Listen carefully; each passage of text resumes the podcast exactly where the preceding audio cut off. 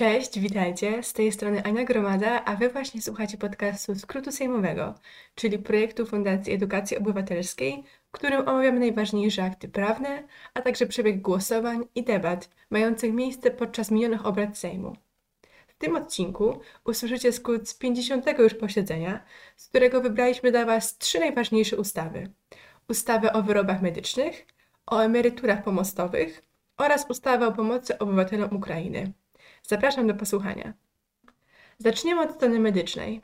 Jak wskazują autorzy projektu o wyrobach medycznych, ma on za zadanie wdrożenie kilku rozporządzeń oraz dyrektyw Unii Europejskiej w ich sprawie. Rządowa ustawa wskazuje, że w grupie wyrobów medycznych znajdują się m.in. narzędzia, przyrządy, urządzenia, oprogramowanie, materiały lub inne artykuły.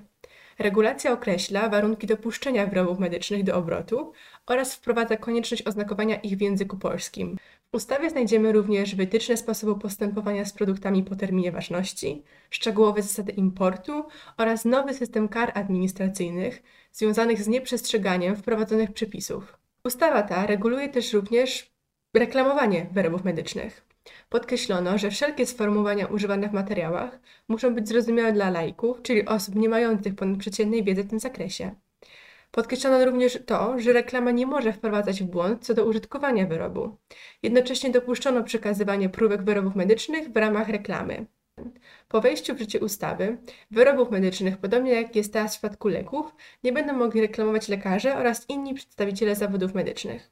Ustawa ma wejść w życie 26 maja bieżącego roku, natomiast przepisy odnoszące się do reklamy będą obowiązywać od przyszłego roku.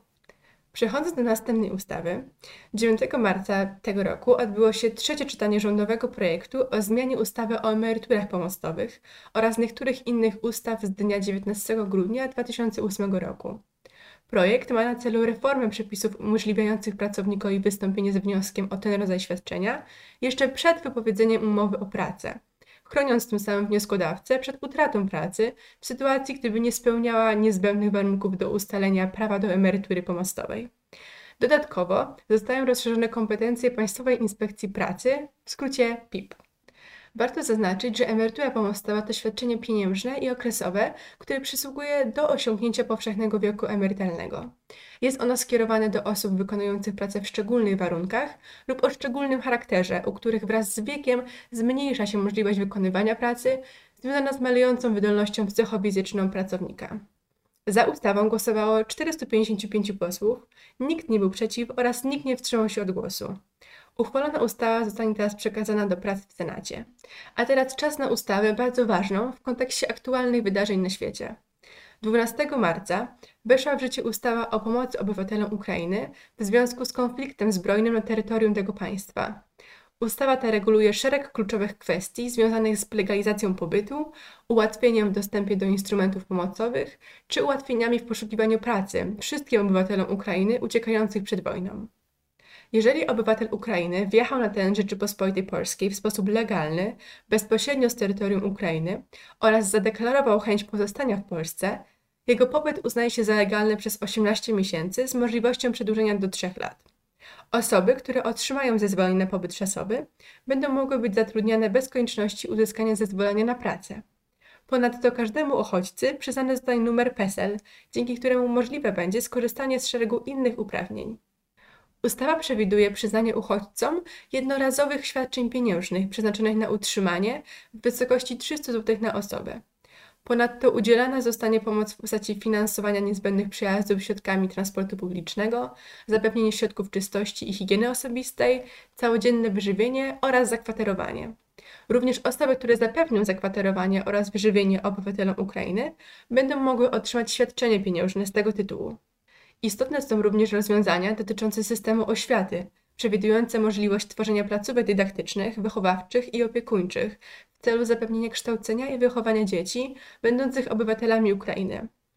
Dodatkowo ułatwiono Ukrainkom i Ukraińcom możliwość zatrudnienia na stanowisku pomocy nauczyciela, który zna język polski w mowie i w piśmie w takim stopniu, aby mógł pomóc uczniowi, który nie posługuje się tym językiem.